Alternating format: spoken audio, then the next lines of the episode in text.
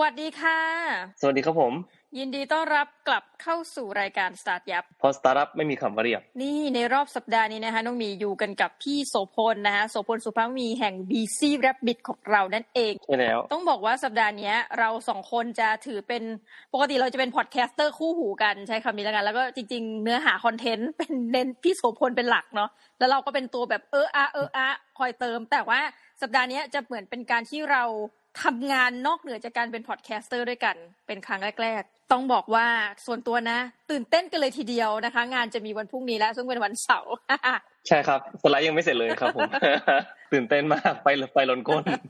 ตลอดเวลา คือต้องบอกว่าทุกทีเนี่ยพี่โสพลเขาจะเป็นคนทำงานเสร็จทันไหมทันนะคะก็คือบอกเขาเมื่อไหร่ก็ตามเขาจะเป็นคน on time เนาะวินาทีสุดท้ายไงทันทันวินาทีสุดท้ายตลอดเวลา ทุกครั้งทุกงานเลยจะเป็นอย่างนี้ครับผม แต่ก็ทันนะคะ ต้องบอกว่าเป็นงานที่เราจัด hackathon นะคะซึ่ง hackathon เนี้ยเดี๋ยวขอโม้หน่อยก็คือ มี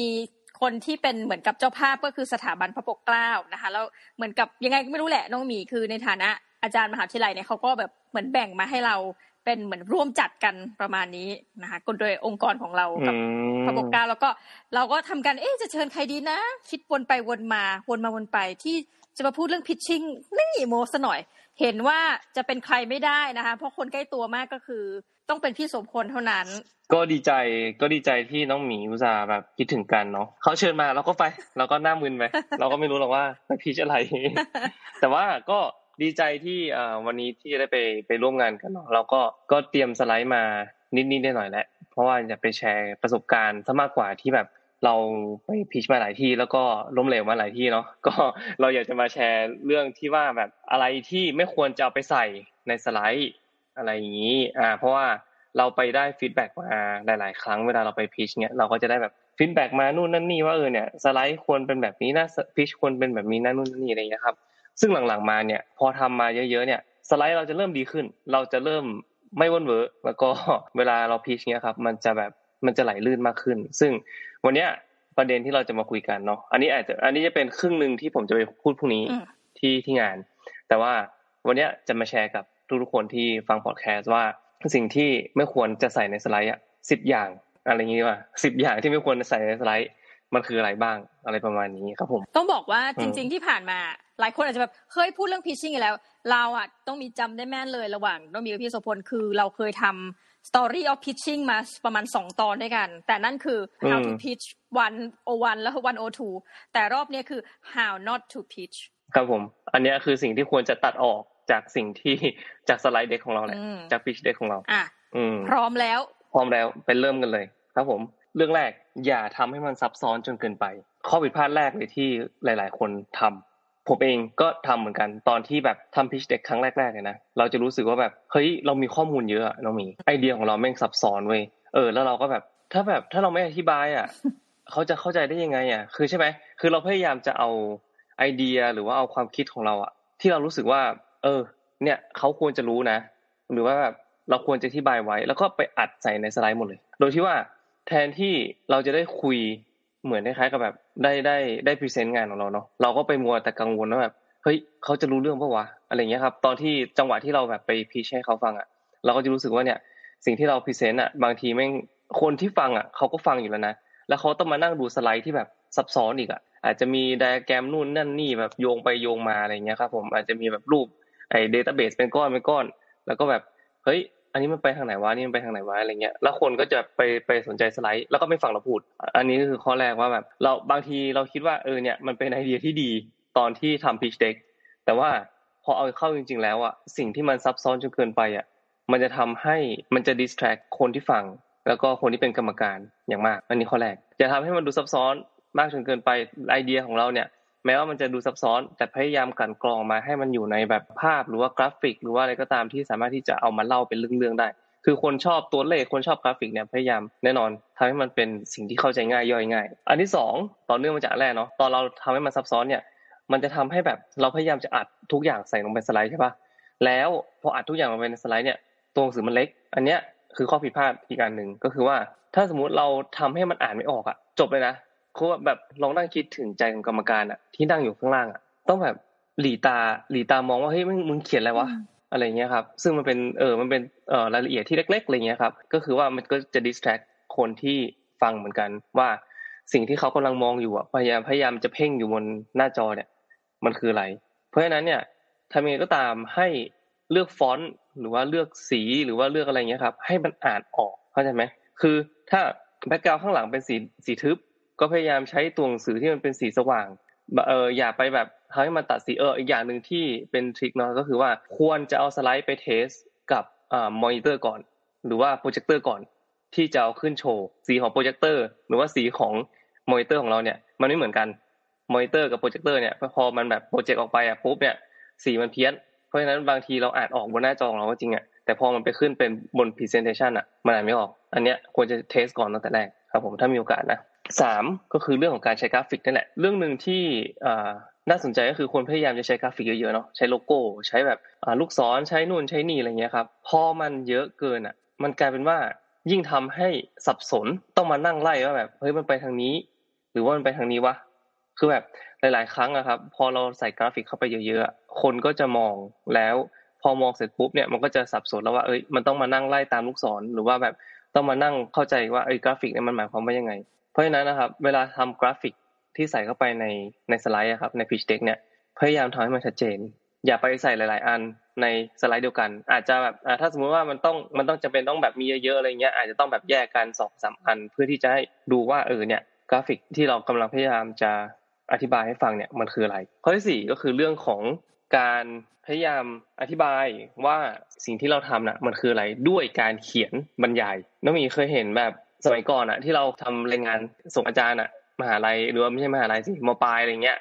เราก็มักจะแบบเขียนเป็นแบบพารากราฟอะว่าเออ อันนี้หัวข้อหนึ่งสองสามหัวข้อหนึ่งแล้วก็แบบมีพารากราฟตึ๊ดเราก็จะไปรายงานหน้าห้องเราก็จะมานั่งอ่านนู่นนั่นนี่อะไรเงี้ยซึ่งบางทีอะสาระสำคัญของหน้านั้นสไลด์หน้านั้นมีเพียงแค่ไม่กี่ประโยคเท่านั้น ซึ่งบางทีเราอาจจะยกแค่ไม่กี่ประโยคนั้นมาเป็นคำพูดในสไลด์นั้น แล้วก็อธิบายเองก็คือแบบปล่อยให้การสื่อสารของเราอะมาจาก มาจากเรามากกว่า ไม่ใช่ให้คนที่ต้องมานั่งอ่าน มันไม่ควรจะเป็นการเขียนบทความบนสไลด์เข้าใจไหมมันควรจะเป็นการเอาหยิบยกประเด็นสำคัญที่ต้องการจะสื่อในสไลด์นั้นน่ะมาไว้ในสไลด์ก่อนแล้วก็หลังจากนั้นก็เราก็อธิบายไปห้าก็คือเรื่องของการดูออเดียนส์เนาะบางคนนะครับ พยายามที่จะพูดถึงเรื่องลูกค้าหรือว่าพูดอะไรเงี้ยครับ ต้องดูก่อนว่ากลุ่มลูกค้าของเราอะเป็นใครอะไรอย่างนี้เนาะอย่างเช่นมีสไลด์หนึ่งที่ ที่น่าสนใจก็คืออย่างเช่นแบบเกี่ยวกับคนที่เป็นลูกค้าของสายการบินสายการบินหนึ่งแล้วเขาก็พูดออกว่า โอ้เนี่ย คนจีนอะไรเงี้ย ทั้งประเทศที่แบบเป็นพวกแบบร่ำรวยสุดๆเลย ที่แบบเอออยากจะได้ first class healthcare อะไรเงี้ยซึ่งพอมันพอมันสื่อสารออกไปอย่างนี้ปุ๊บเนี่ยเหมือนคล้ายแบบเฮ้ยมัน offensive อะสำหรับกลุ่มคนบางคนอะไรเงี้ยครับผมเพราะฉะนั้นเนี่ยเวลาไปพูดหรือว่าทำสไลด์เนี่ยครับให้คิดด้วยว่าสิ่งที่เราทำหรือว่าสิ่งที่เรากำลังจะสื่อออกไปเนี่ย มันไป offense ใครหรือเปล่า มันไปทำให้ใครรู้สึกไม่ดีหรือเปล่า ข้อที่หกก็คือว่าอย่าใช้ศัพท์ยากคือศัพท์แสงอะมันมีอยู่แล้วล่ะ คือในในในสไลด์หรือว่าพิชเดของแต่ละคนเนี่ยมันก็จะมีสับแสงของตัวเองเนาะแต่ว่าการใช้สับแสงเยอะๆมันจะทำให้คนเริ่มแบบเฮ้ยงงว่ามันคืออะไรวะอย่างเช่นแบบ extensive database analysis อะไรเงี้ยครับแล้วก็แบบ super computing cluster อะไรเงี้ย workout generator exercise variance มันเป็นคำพูดที่แบบสวยหรูอะ แต่ว่าพอมันเป็นคำพูดที่สวยหรูปุ๊บ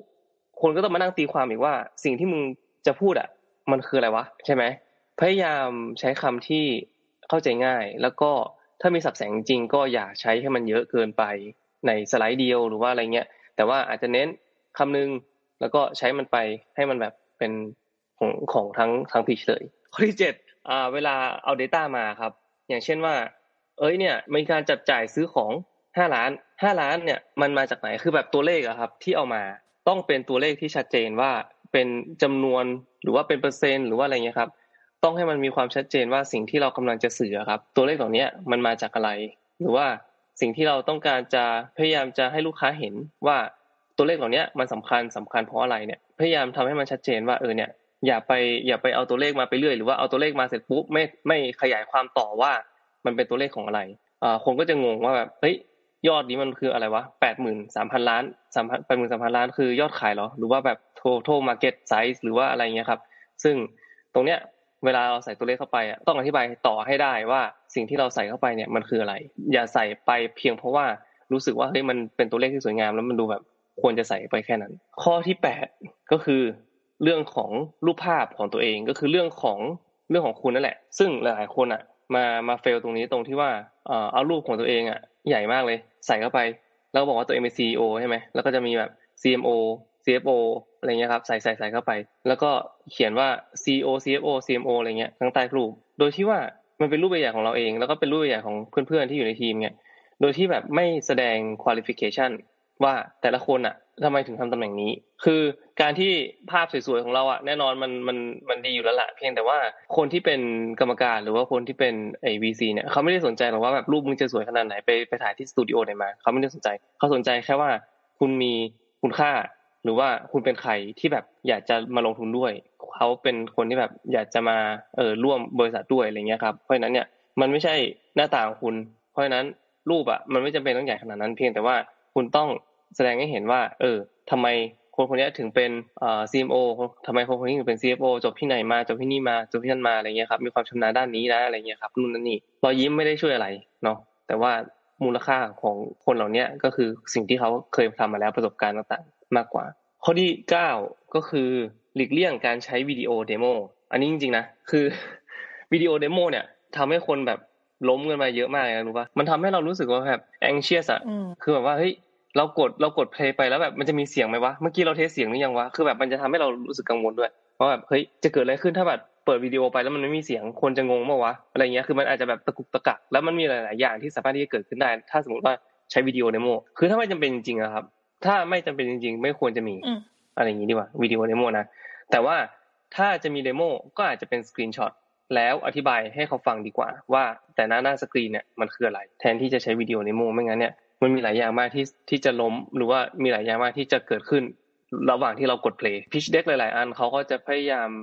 บอกเลยนะว่าแบบอย่าอย่าใช้วิดีโอ demo เพราะว่าเนี่ยบางทีเนี่ยอะไรอะระบบของเขาอาจจะแบบไม่ไม่ดีหรือว่า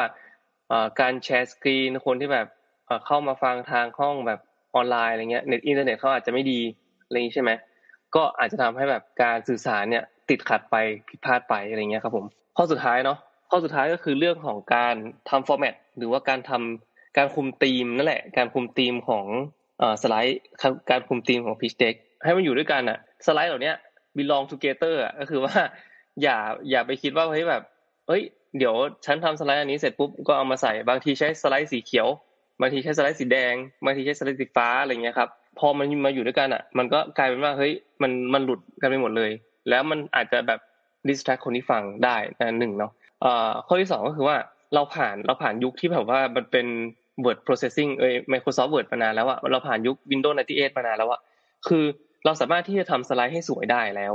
ในเวลานี้โดยที่มันมีธีมสำเร็จรูปมันมีแบบเอ่อ template มันมีอะไรต่างๆ เนี่ยที่ฟรีออนไลน์ครับพยายามใช้ resource ตรงเนี้ยให้ได้ดีที่สุด เออ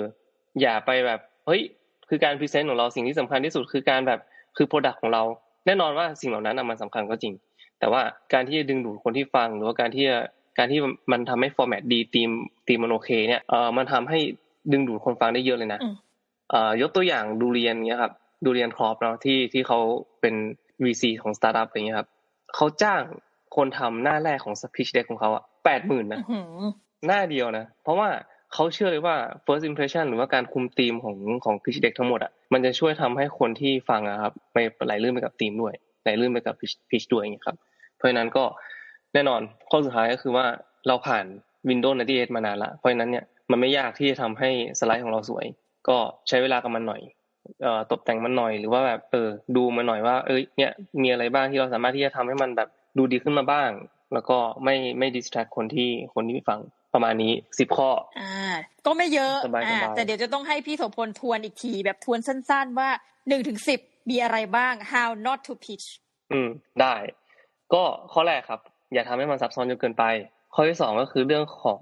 การทำให้มันอ่านออกข้อสามก็คือว่าพยายามใช้กราฟิกที่ชัดเจนเนาะข้อที่สี่ก็คือว่าอย่าเขียนเป็นบทความยาวๆคนไม่อยากอ่าน ข้อที่ห้า